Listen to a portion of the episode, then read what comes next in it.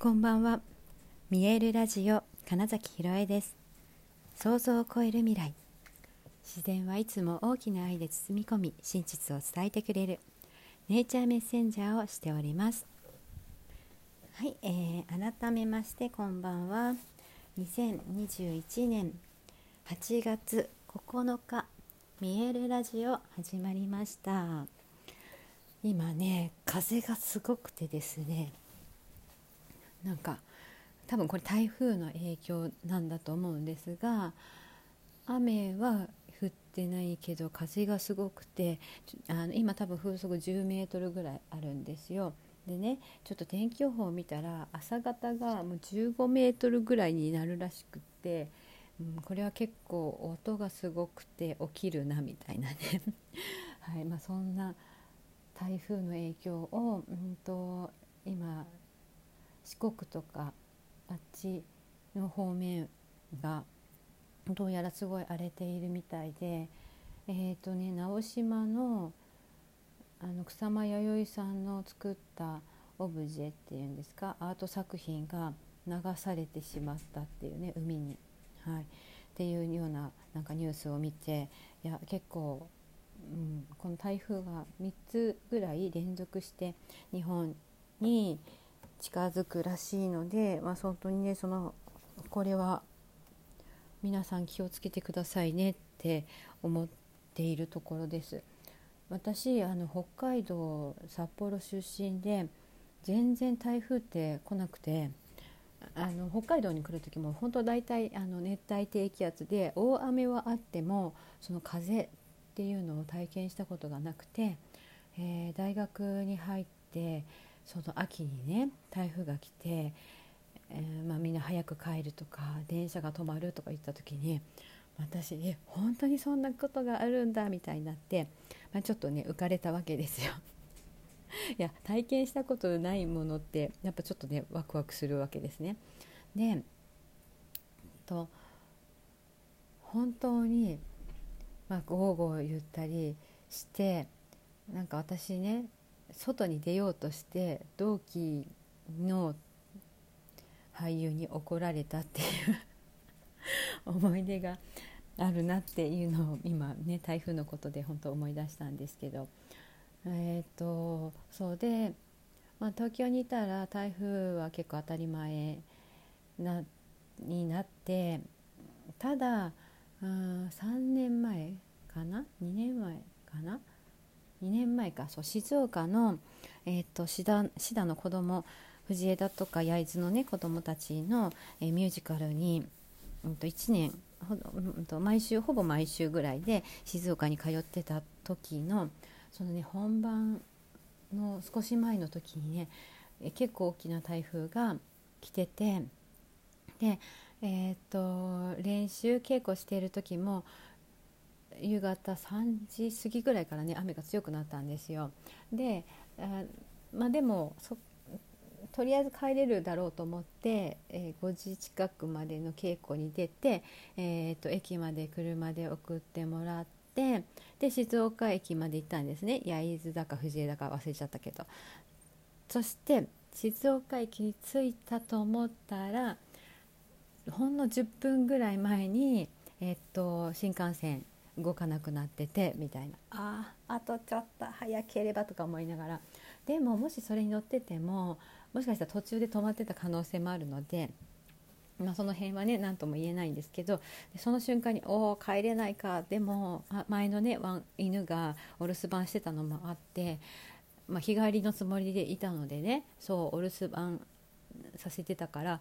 どうしてもその日のうちに帰りたいと思って、そしてね、その時はまだ在来線が動いてたので、東海道線になるのかなに乗ったわけです。で乗って少ししたら、まあ、その台風の影響があるのでどっかで止まっちゃうかもしれませんみたいなアナウンスがあって、ひとまずどこどこまでは行けますよって言って、でそこまで行ければ他のに乗り換えられるなっていうところだったんですけど、確かね、伊豆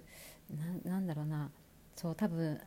神奈川との境目ぐらいの時に、小田原どこだったかな、であのそれ以上行かないってアナウンスになって、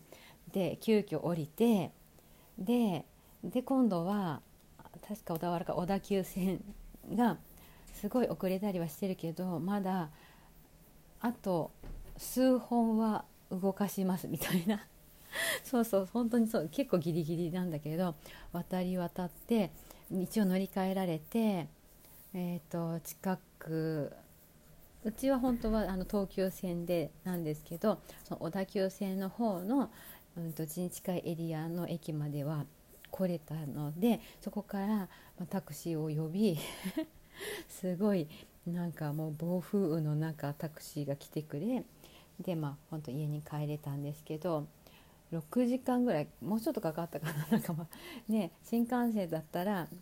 トータルでにじかんぐらいで済むところを、はい、ろくじかんぐらいかけて帰ってきて、そうですね、だってごじに稽古が終わって家着いたのじゅうにじ過ぎてたぐらいだったから、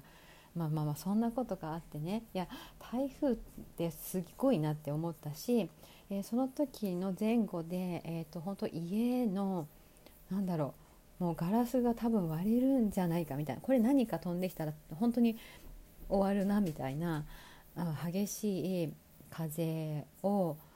あのマンションでだって鉄筋コンクリートのマンションが揺れてたんですよ。で、あすごいなと。ででその時にね、私実はその宮古島、沖縄に行く時に結構その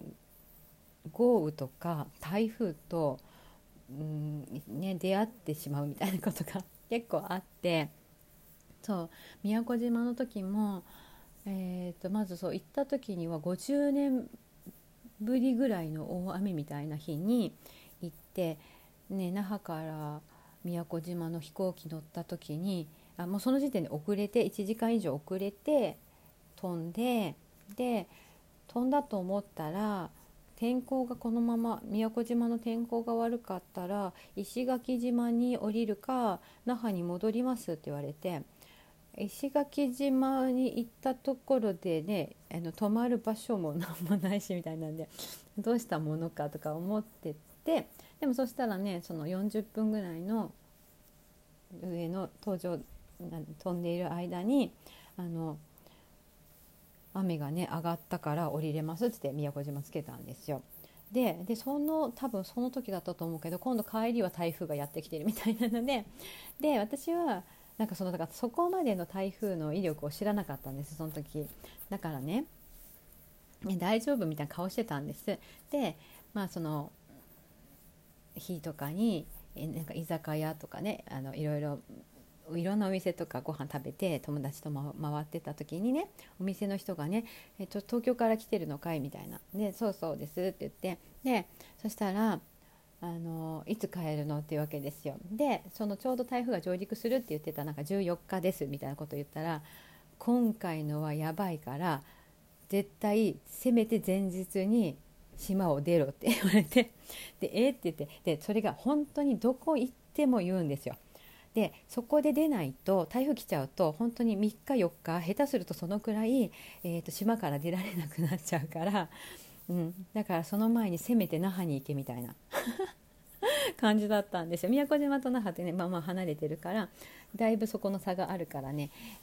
うん、っていうことでね言われて、えーって言って、でなんか友達とその飲み屋で